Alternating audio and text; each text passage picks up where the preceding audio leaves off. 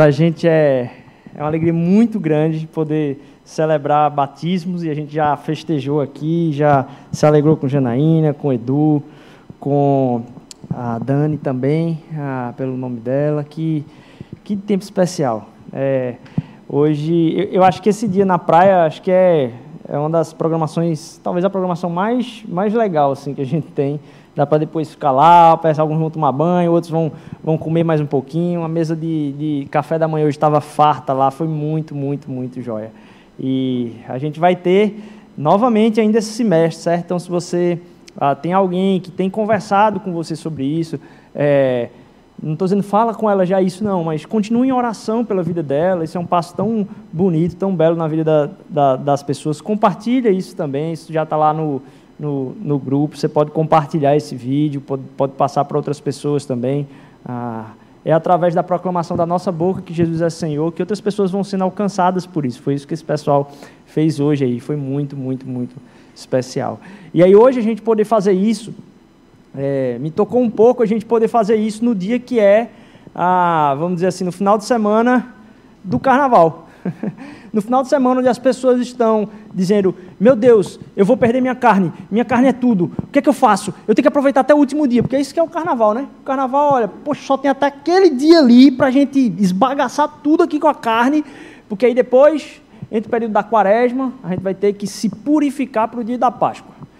Então, enquanto as pessoas estavam tentando ali, talvez, na, na morte de não poder ter o carnaval nesse final de semana, ou alguns que conseguiram fugir aí, é, tentar até as últimas, gastar a carne é, até o final para dizer, olha, eu preciso usar isso aqui.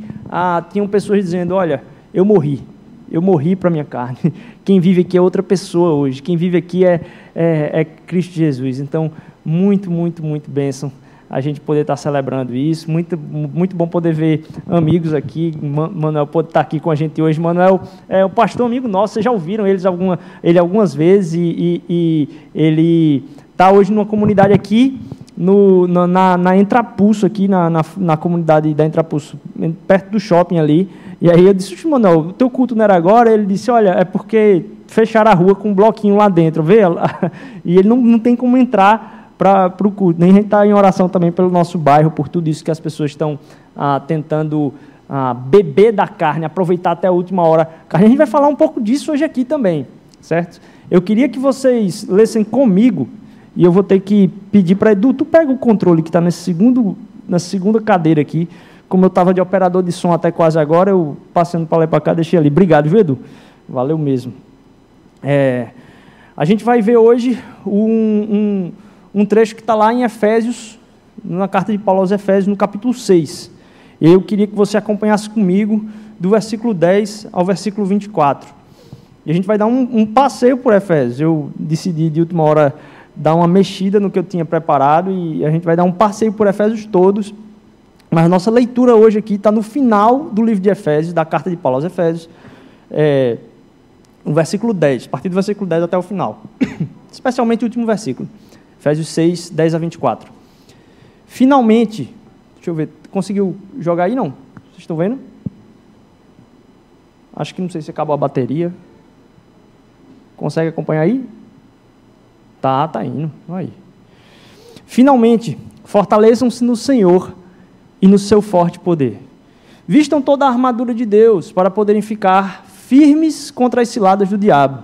Pois a nossa luta não é contra pessoas, mas contra os poderes e autoridades, contra os dominadores deste mundo de trevas, contra as forças espirituais do mal nas regiões celestiais.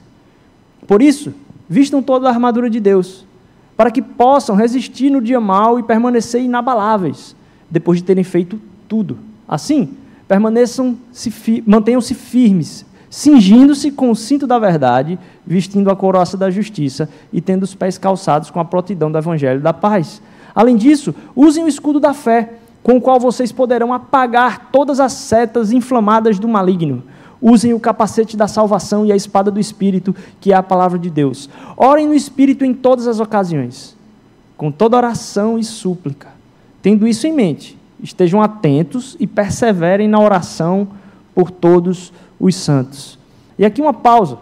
É, a gente estava comentando aqui da, da guerra, né? E ah, é interessante Paulo, nesse momento aqui, no final dessa, dessa carta, falar isso. Dizer, olha, ah, façam o seguinte, pensem isso tudo a respeito da fé de vocês, mas orem. Se vistam, mas orem. Porque aquilo que vocês estão fazendo tem poder sobre a vida de quem? De todos os santos. Então, é, é, essa oração comunitária em unidade da igreja afeta e há poder de proclamação na vida de pessoas com quem a gente não tem contato nenhum. Orem por todos os santos. Orem também por mim, para que, quando eu falar, seja me dada a mensagem a fim de que destemidamente torne conhecido o mistério do Evangelho, pelo qual sou embaixador preso em correntes. Orem para que, permanecendo nele, eu fale com coragem como me cumpre fazer. Tíquico, aí ele diz assim: ó, terminei minha conversa aqui. Então façam isso por mim. Terminei minha conversa. Terminando a carta, Tíquico, o irmão amado e fiel, servo do Senhor, lhes informará tudo, para que vocês também saibam qual é a minha situação e o que estou fazendo. Enviei-o a vocês por essa mesma razão, para que saibam como estamos e para que ele nos encoraje. A paz esteja com os irmãos e amor com fé da parte de Deus Pai e do Senhor Jesus Cristo. A graça seja com todos que amam a nosso Senhor Jesus Cristo com amor incorruptível. Ponto final. Encerrou a carta de Paulo aí.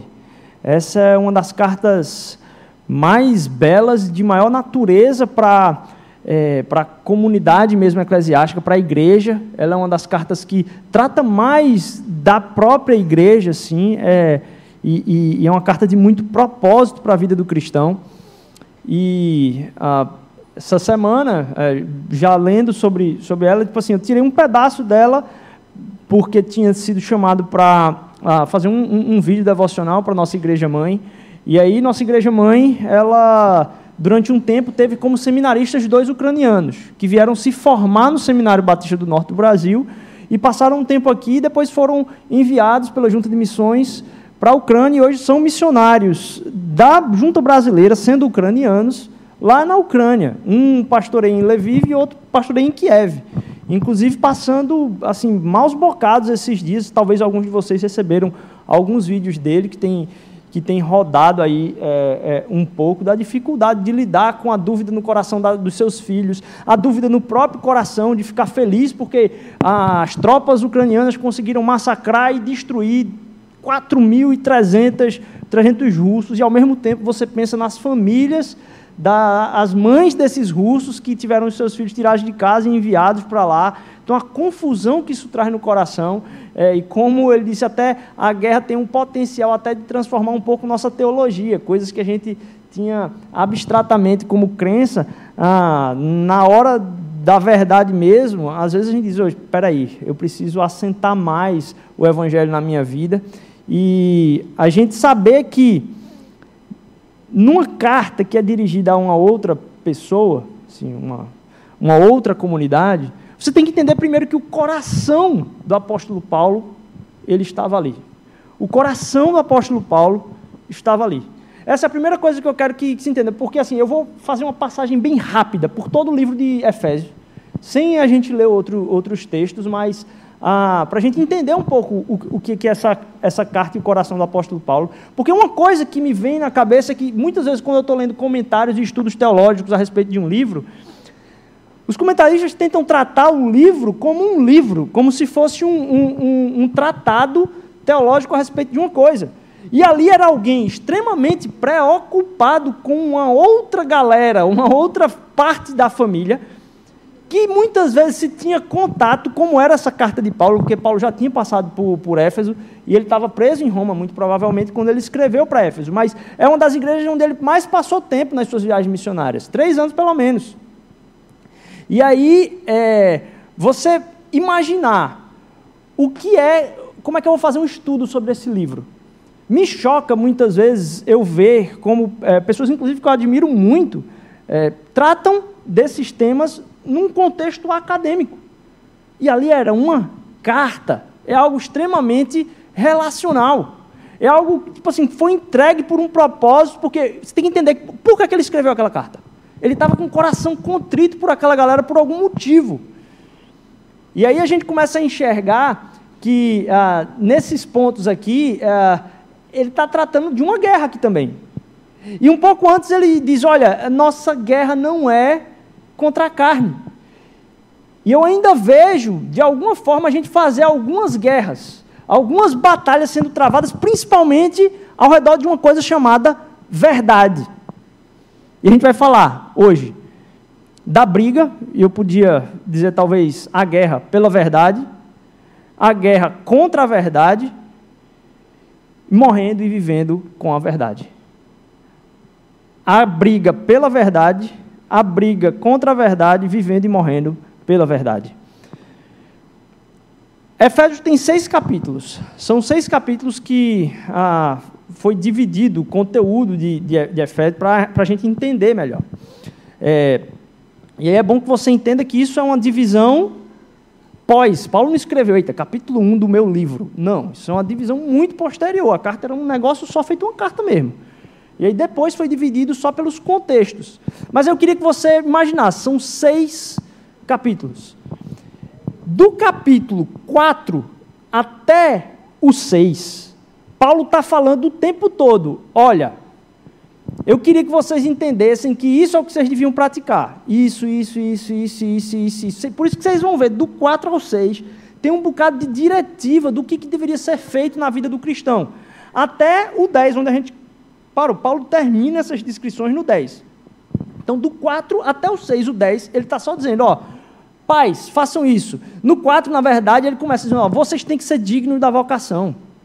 Todo mundo tem, de alguma forma, uma vocação. A unidade do Espírito é importante.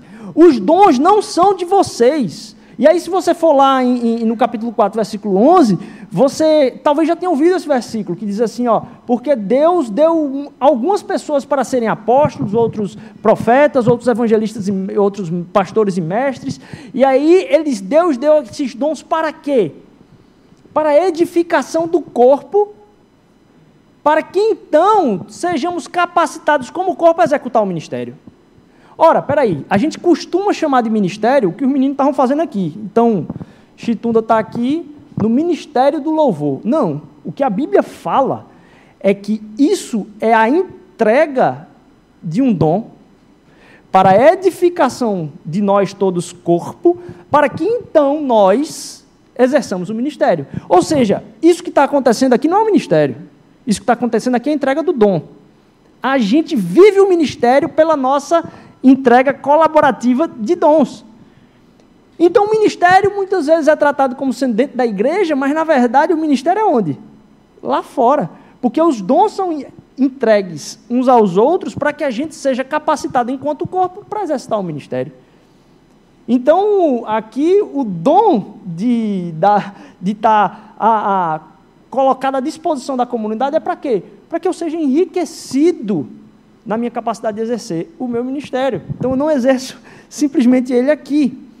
Olha, vocês têm essa unidade no espírito, dom não são de vocês, se equipem no ministério para representar Cristo e fazer o corpo dele edificado. No 4 ainda, certo? Não sejam crianças, levados por vento de doutrinas. Vocês precisam seguir, lá no 4,15, seguir a verdade em amor. A gente cresce quando a gente fala a verdade em amor. Alguns versos vão dizer, ó, seguimos crescendo na verdade em amor. Outros vão dizer, porque é assim que está no original, vamos falar a verdade com amor.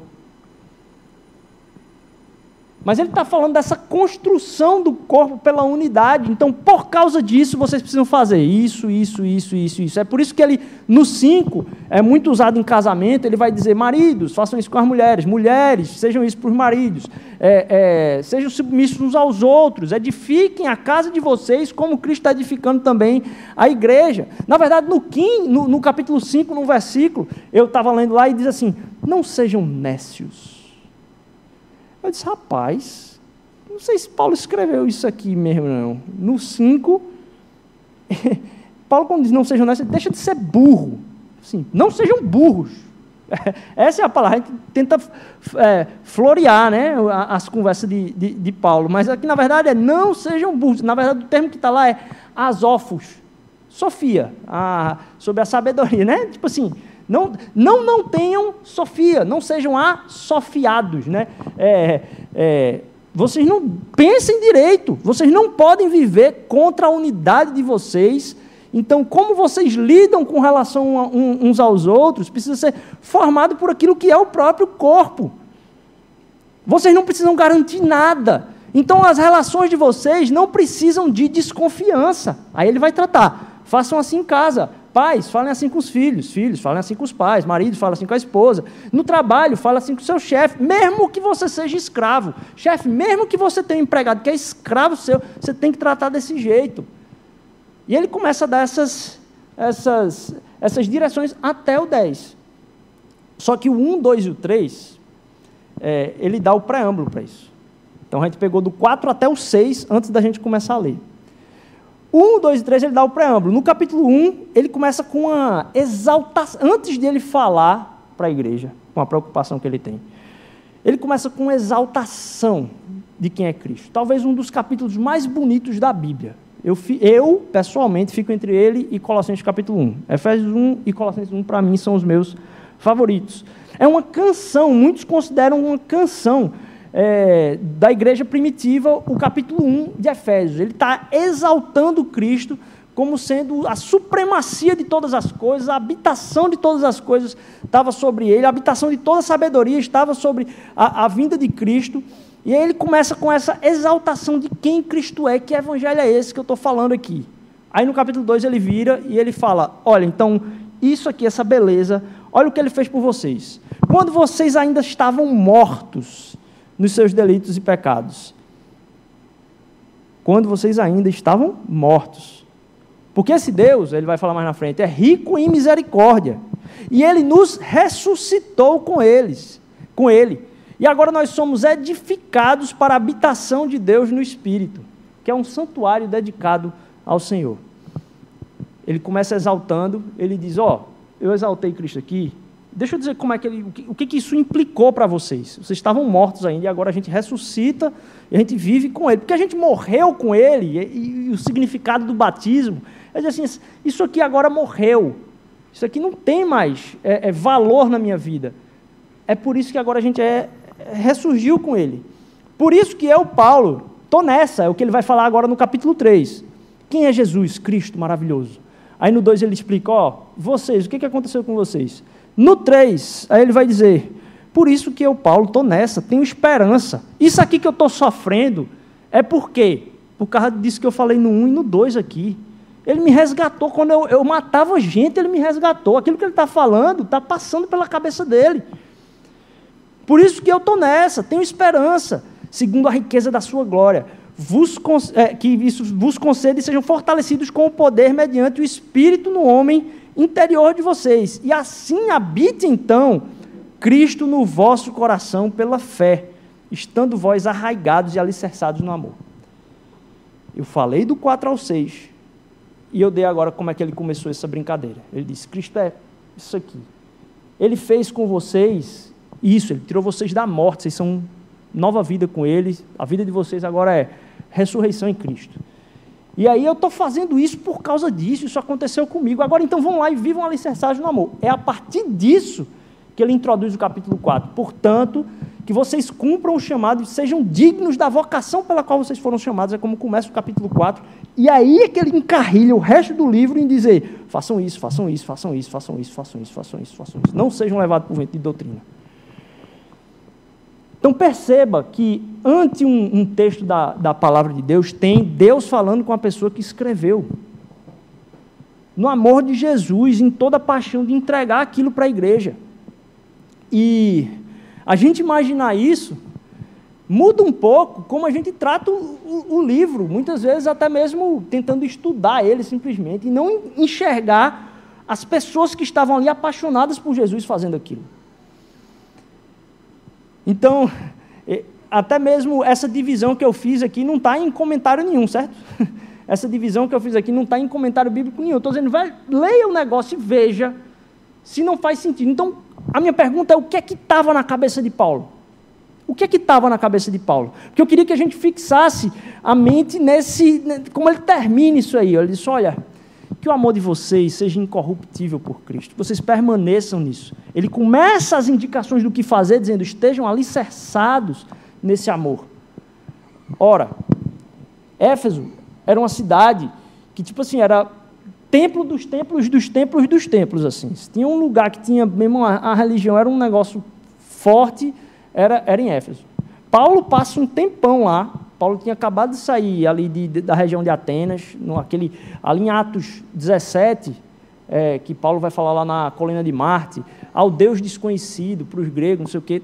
Um pouco depois, no capítulo 19, é quando a gente vai ver o relato dele chegando em, em Éfeso, aí, final de 18, 19, e aí ele, ele começa a ter um trabalho ali longo em Éfeso.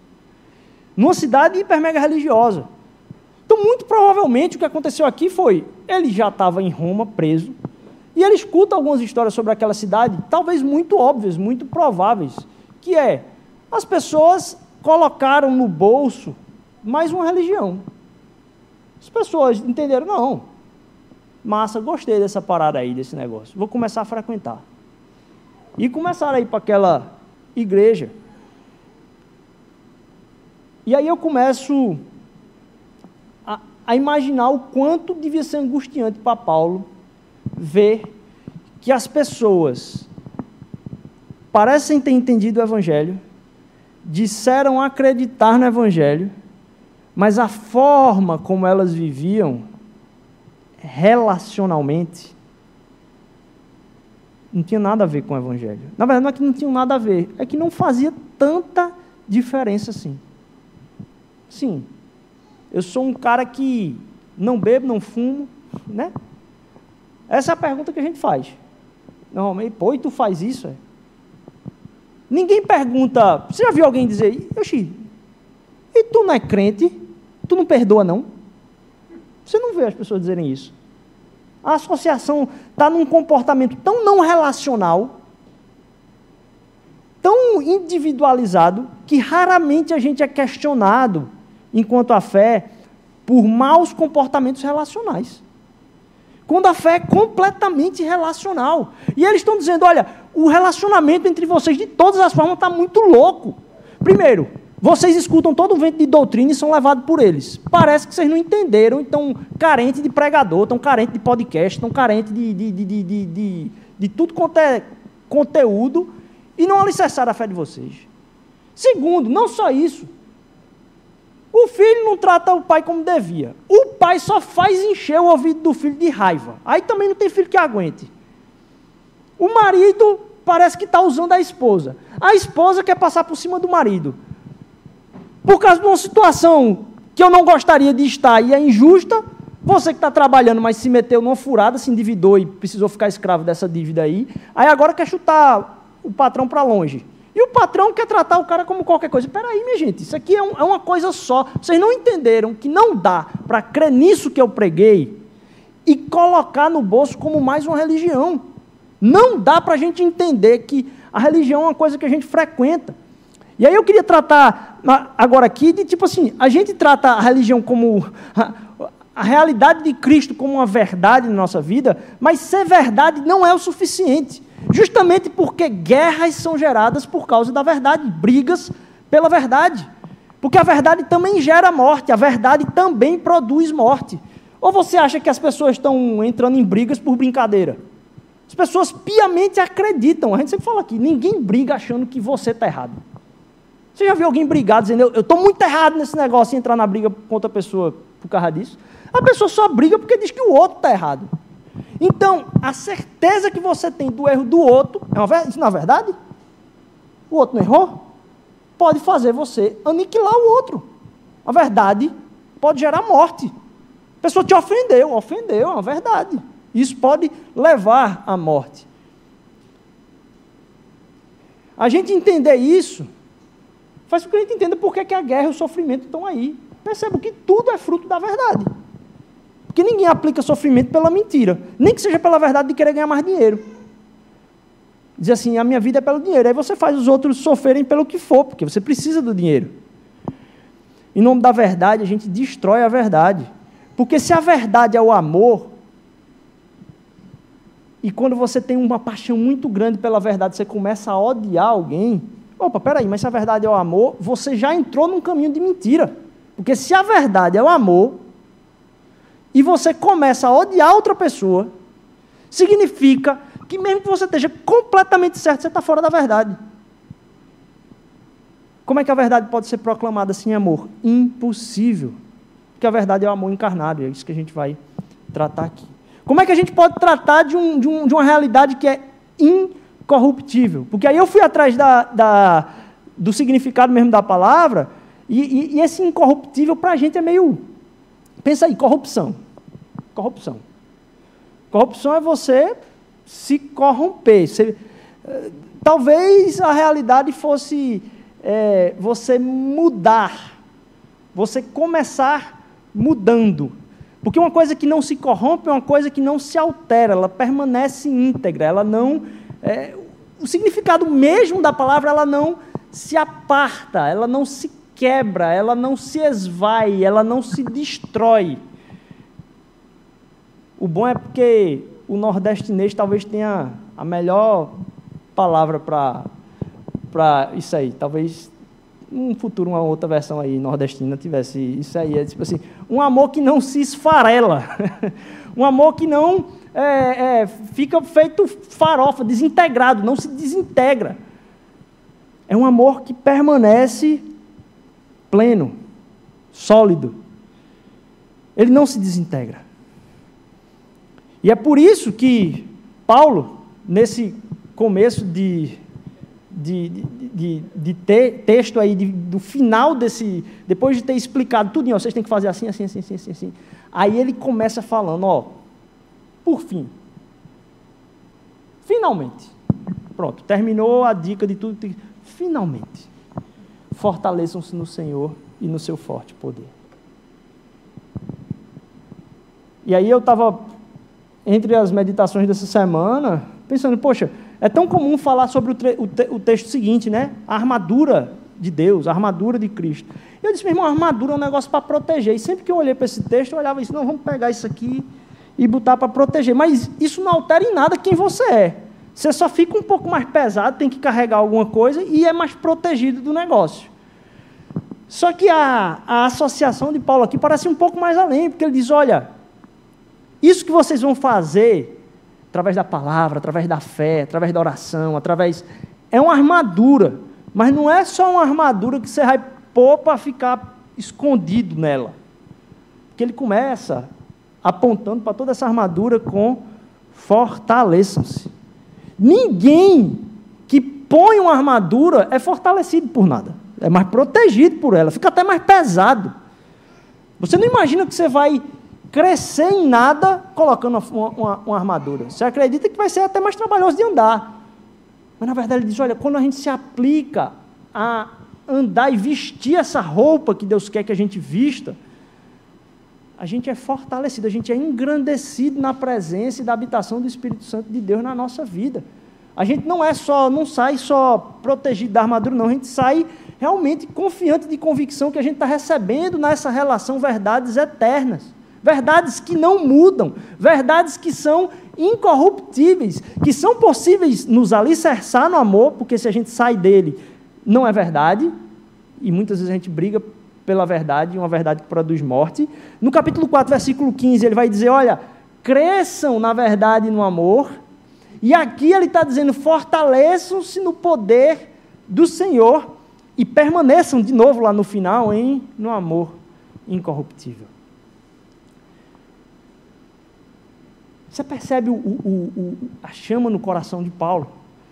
Minha gente, vocês não podem viver uma religião de frequência de igreja. Tem muita igreja para frequentar. Não dá para a gente viver a religião ah, como uma religião da cidade, porque o Evangelho é a superação da religião. O Evangelho é Deus está presente no meio de nós. E a gente falou isso hoje lá na praia, dizer, esse lugar aqui não é menos sagrado do que quando a gente fosse reunir hoje lá de tarde, não. O Espírito de Deus está passando aqui, essas pessoas passando. Tinha um cachorro fazendo cocô do lado também, ele está no meio desse negócio todo aqui. Porque nada passa despercebido da ordinariedade da aplicação do Espírito Santo nas nossas vidas. A gente pode brigar pela verdade, sem aquilo que é verdade estar tá habitando em nós, que é o amor. Mas a gente também pode, por causa dessa ausência de uma verdadeira relação com Deus, viver o cristianismo como se fosse uma religião. E o que Paulo está dizendo aqui é vocês não entenderam. Não dá para vocês fazerem como vocês faziam com as outras, que alguém chegava com um Deus novo, da mitologia grega aí, aí você dizia, ah, meu irmão, eu sou devoto desse aí. Não dá. A vida de vocês precisa ser transformada relacionalmente. Não dá para você se relacionar com seu pai do mesmo jeito. Não dá para você se relacionar com a sua mãe, com a sua esposa, com seu chefe do mesmo jeito. Não tem condições. Não dá para entregar-se pela metade. Porque a gente só vive pela metade no cristianismo porque a gente está agora não brigando pela verdade, a gente está brigando contra a verdade. E agora a verdade é que a morte vem. Essa é uma realidade plena. A morte vai vir. E aí, para a gente tratar aqui do incorruptível, ou do que se esfarela, ou do que se desintegra, tudo é desintegrável. E a gente passa a vida toda lutando contra o que se desintegra querendo permanecer e ter, de certa forma, um controle. A gente vive na medida da relação com Deus, o tanto que Ele não vai me atrapalhar na minha busca por controle nessa vida. O que é a minha busca por controle? Bicho, eu tenho que terminar aquilo para a minha carreira profissional. E a gente começa a dar desculpas para Jesus, como se houver. Eh, você não está nesse tipo de religião, meu irmão. Jesus quer tudo. Não tem, não tem isso. É impossível viver com Jesus e não entregar tudo. A gente vai buscar fonte de segurança e controle nas outras coisas. Jesus Cristo é a única fonte. Ele é a minha e a sua única fonte. Quais talvez seriam outras fontes? O meu trabalho, o meu e o seu, a minha e a sua rotina, as minhas e as suas escolhas. Porque tudo isso devia fluir de uma alegria de que Deus já me garantiu. E não que eu estou me garantindo para não me desintegrar. É porque eu tenho a, a vida alicerçada no amor que eu não fico na busca de tentar não desintegrar as coisas na minha vida. Eita, vai dar errado essa semana. Mas flui de uma alegria que é buscada em Jesus, que é a fonte. Jesus é o primeiro. Todas essas coisas são secundárias. Jesus é primário e primeiro na minha vida. Então, minha boca tem que ser cheia de virtude, de abençoar a vida das pessoas.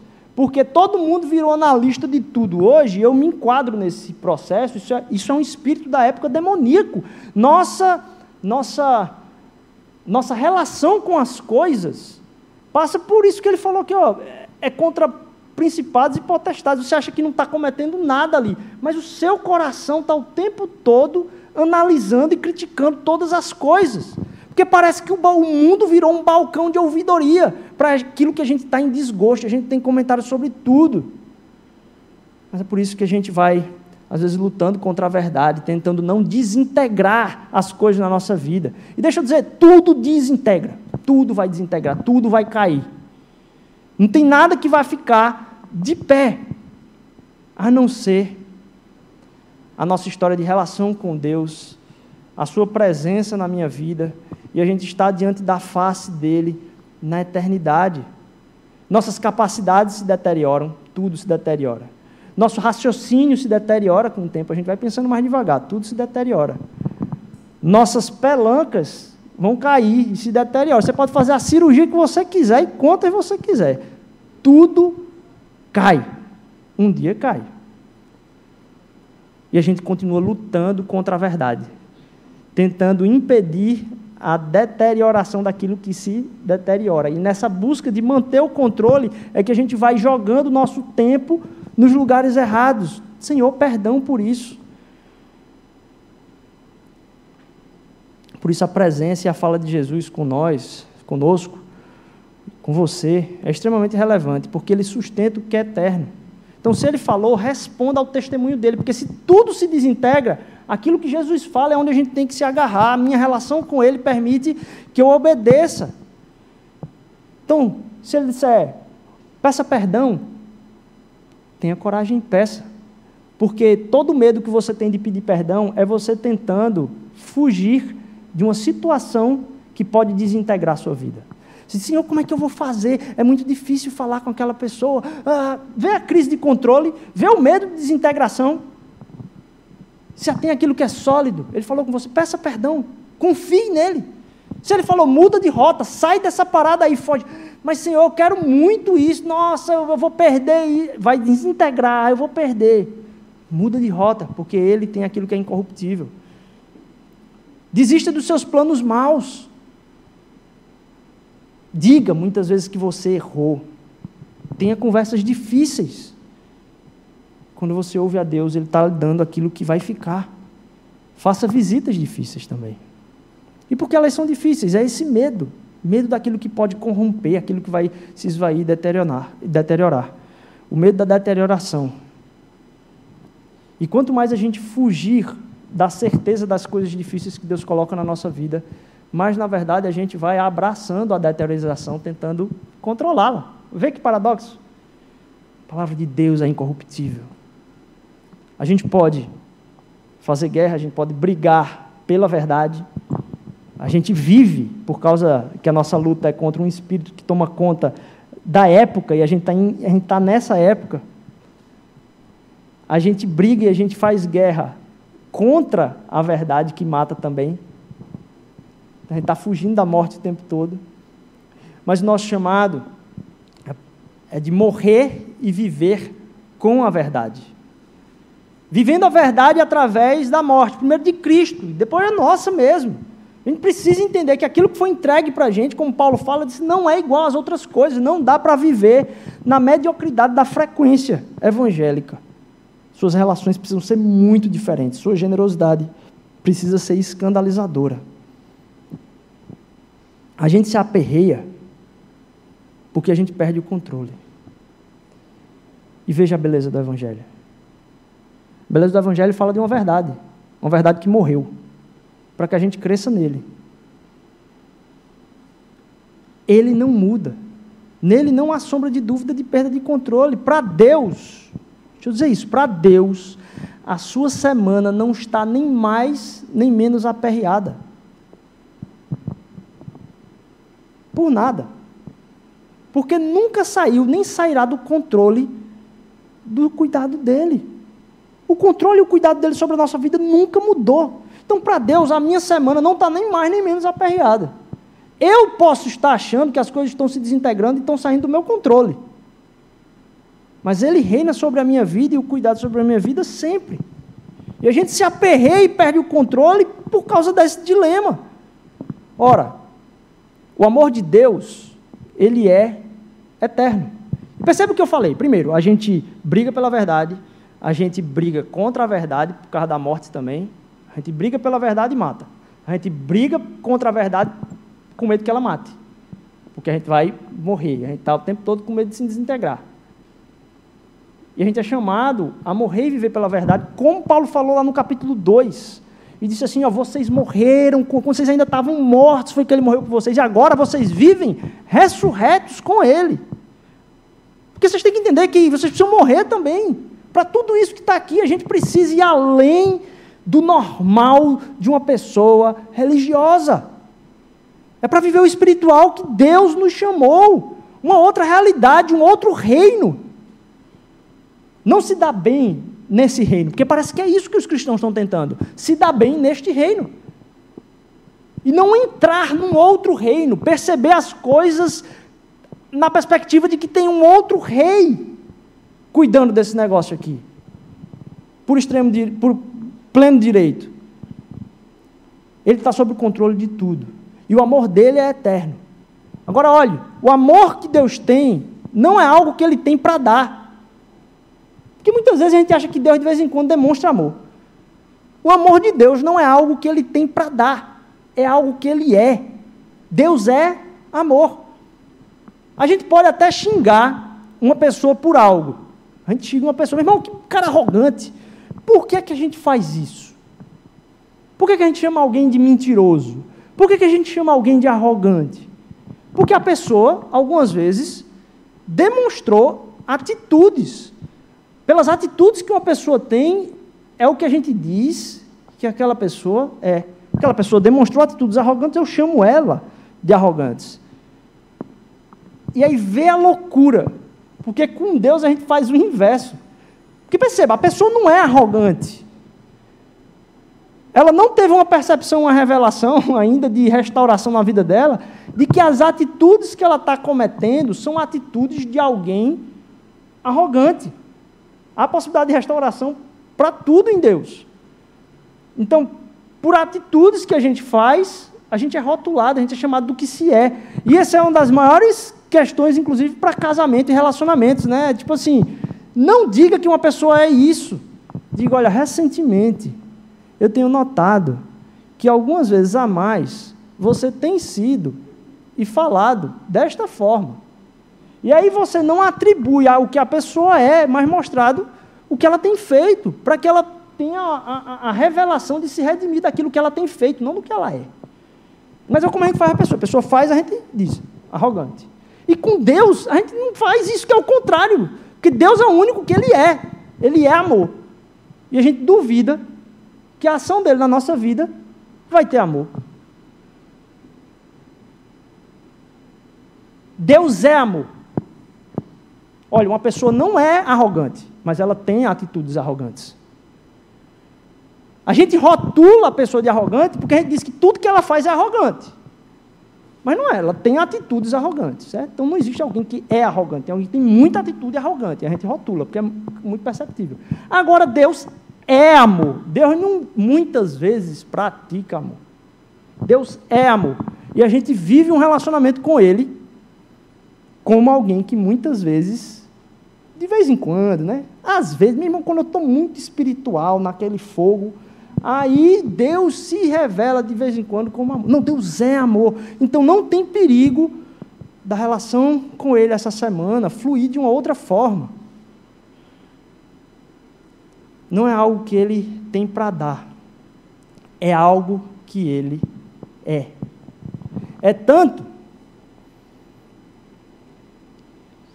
que é isso que a gente celebra hoje aqui.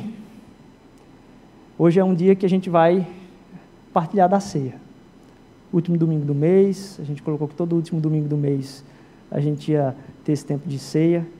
E é muito especial fazer isso nesse final de semana, onde as pessoas estão lutando para tentar aproveitar aquilo que é corruptível e a gente tem um chamado daquilo que é incorruptível. Deus é amor, Ele não tem amor para dar. É tanto isso que Ele foi revelar o amor máximo que Ele tem por mim e por você. E o que é que Ele fez? Hã? que, é que Jesus fez, ou o que Deus fez, para revelar o ápice do seu amor? A gente acabou de falar que o amor não é uma coisa que Deus tem para dar, é quem, é quem Deus é. O que, que ele fez para revelar esse amor? Ele se deu. Ele se entregou. Porque amor é o que ele é, não é algo que ele tem para dar. Por isso que ele se deu por mim e por você, porque ele é amor.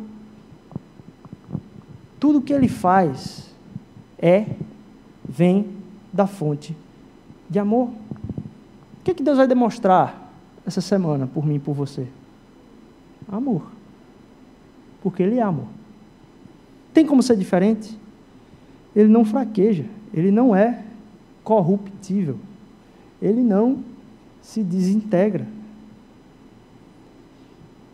A gente, não sei se já está aí o, o, material da ceia, pessoal, não sei se pessoal, se puder, pode até depois botar alguma música aí no Spotify enquanto a gente distribui a ceia, porque aí é o tempo da banda também cear junto conosco. Ah, a gente sempre lê aqui um, um, um trecho que está lá em, em 1 Coríntios capítulo 11, onde Paulo vai estar de novo descendo a ali, dizendo: oh, Eu não elogio vocês por isso, em Coríntios capítulo 11, versículo 17. Eu não vou louvar vocês por isso, porque quando vocês se ajuntam, não é para melhor, senão para pior. Porque eu ouço que vocês se ajuntam na igreja, mas há dissensões entre vocês. há desintegrações entre vocês. Não é à toa que ele chama a igreja de corpo. E até importa que haja talvez até algumas heresias, mas para que isso se prove verdade na relação e vocês uh, sejam provados na sinceridade de vocês. Porque eu recebi do Senhor, saltando para o 23 já, o que também vos ensinei, que o Senhor, na noite em que foi traído, tomou o pão e, tendo dado graças, partiu e disse: Tomai, comei, isto é o meu corpo, que é partido por vós. Fazei isto em memória de mim. Semelhantemente, depois de cear, tomou o cálice, dizendo: Este cálice é o novo testamento do meu sangue. Fazei isso todas as vezes que o beberdes em memória de mim. Porque todas as vezes que vocês comerem e beberem deste cálice, anunciam a morte do Senhor até que ele venha. Tem um grande, eu não sei se chama eticista, né? eu não vou nem tratar um pouco da, de nada da, fazer nenhum comentário sobre a guerra, que na, é difícil você comentar sobre qualquer coisa, né? porque sempre tem alguém com especialidade. E, e, professor de história aqui na igreja, meu amigo, acho que aqui é a igreja com a igreja com a maior quantidade de professor de história em linha reta da América Latina é na Mosaico, não tem, não tem pareia não, a gente tem perto de 10 aqui, eu acho. E, é, mas eu estava é, lendo um, um grande teólogo eticista, vamos dizer assim, um cara que estuda ética, não sei como, é, filósofo e teólogo, e é, a gente precisa entender a realidade do amor incorruptível de Deus e a realidade que é o Evangelho. O Evangelho não é uma boa pregação que você vai tentar absorver durante a sua semana. A gente, à medida que está ouvindo aqui, a gente está experimentando aquilo que é a realidade eterna na nossa vida. Quando a gente está cantando aqui, a gente está experimentando a realidade daquilo que é a verdade eterna na nossa vida. Quando a gente está é, testemunhando o batismo, por isso que aquele é um momento tão especial a gente está testemunhando que o Espírito Santo de Deus age na história e ainda está arrebanhando pessoas para si com propósitos e vocações para ministrarem o seu evangelho na história que ele está agindo. Quando a gente se reúne aqui para ceiar, a gente se reúne para dizer que o corpo de Cristo é a realidade. Que as nossas relações vão ser profundamente impactadas, a forma com que eu dou tempo para as outras pessoas, com que eu me comprometo em ligar para uma pessoa no dia que é o aniversário dela, ligar para ela quando eu soube que ela está doente. Eu dizer, eu não posso viver dizendo, ah, depois eu faço. Não, eu não vivo dessa forma. Sabe por quê? Você percebe que a gente faz essas coisas igualmente. O que todo mundo faz. Tudo para onde o mundo está indo, a gente está indo, velho. A gente tem as mesmas paixões dos caras. E olha, a gente pode admirar muitas coisas que são produzidas, mas a gente não pode ter o, o mesmo match, não sei, a mesma ligação com essa galera, não, como essa galera tem, não. A gente não pode estar tão apegado às coisas que a gente está apegado como a galera está apegada aí, não, velho. Porque a gente vive por aquilo que é incorruptível. As pessoas estão com medo e querendo se controlar ou controlar as coisas por aquilo que está se desintegrando. A gente tem que ter uma paixão superior a isso. Então, se a gente não entender que este momento aqui é um momento de realidade, a gente, isso aqui que a gente vai experimentar agora é a realidade. Corpo de Cristo sendo proclamado, como Paulo falou, até que ele venha pelo poder do Evangelho que a gente pode experimentar quem Deus é e que Ele nos une, independentemente de quem somos.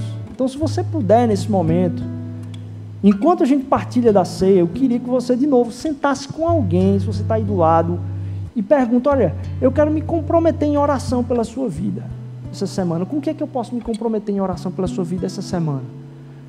Você tem um Deus que é amor, você tem um Deus que vai atuar na sua vida, ele não está perdendo o controle, ele não está aperreado. Qual é um pedido de oração que você tem que você pode partilhar com alguém que está aí do seu lado? Por favor, se comprometa com esse pedido, não como alguém e todo mundo que faz, ah, beleza, eu vou anotar. Não, a gente, o Evangelho nos chama a outra coisa, a caminharmos mais alto. Isso é uma realidade. E ele falando sobre é ética. A gente foi feito para paz no mundo e a paz se dá entre relações. Por causa da relação de duas pessoas ou três, tá isso aí. Porque se duas pessoas ou três se alinhasse, não tava essa treta todinha que está aí hoje. A gente foi chamado para sermos feitos pais no mundo. E a gente precisa enxergar que a realidade de Cristo está presente nesse momento, em unidade do corpo. Que você diz, ah, isso aí é conversa. Isso é a verdade. Não é uma conversa, ah, é uma utopia. Não, isso é a realidade.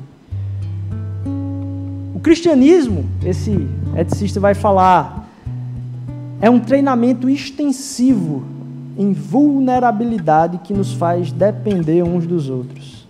E isso é assustador pra caramba. Por isso a gente vai precisar de vários amigos. Mas isso é a realidade. Não vai se destruir, não vai se deteriorar. Que a gente permaneça arraigado no amor. Que a gente fuja de querer brigar pela verdade, e essa verdade é uma verdade que mata. Se a gente vai brigar pela uma verdade, a gente continua caminhando, crescendo em verdade e amor. E o amor que ele usa aqui é a palavra ágape. Não amor qualquer. Que a gente não lute contra a verdade simplesmente porque ela vai nos matar, porque as coisas vão fugir do controle. Mas mais do que isso, que a gente morra com Cristo Jesus na verdade, a gente caminhe como quem é ressurreto nessa verdade. Que aquele que morreu é o único outro lugar na Bíblia que vai falar sobre essa mesma palavra, incorruptível, desse mesmo jeito. É que o corpo de Cristo Jesus se tornou ressurreto, incorruptível. A gente vive na ressurreição dele. Isso aqui que a gente vai experimentar agora, por favor, é a realidade eterna, cósmica de Deus se manifestando na história. Então a gente vai orar juntos. E logo depois de orar, vocês mesmos podem tomar e beber do cálice. E aí eu venho fazer uma oração no final aqui. Que Deus nos abençoe.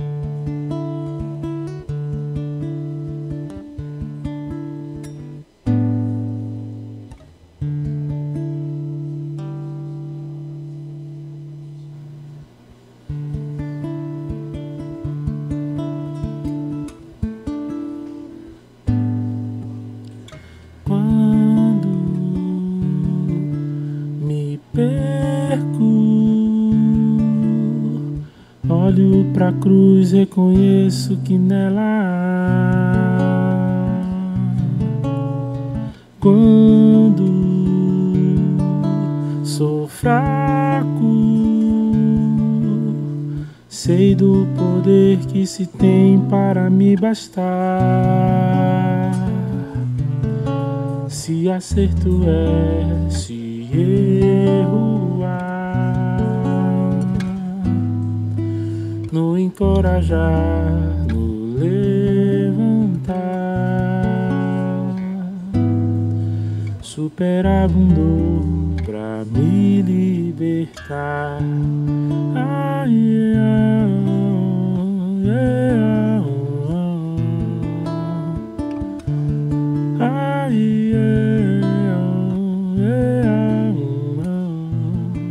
É a essência da esperança, o nosso mar para desaguar, um alicerce que não se afunda, que não muda caminho para se chegar é a essência da esperança, o nosso mar para desaguar, um alicerce que não se afunda, que não muda caminho para se chegar.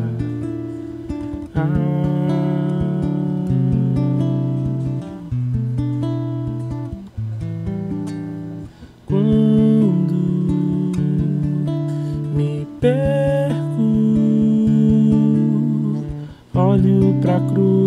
Reconheço que nela há. Quando sou fraco, sei do poder que se tem para me bastar. Se acerto é, se erro há encorajar,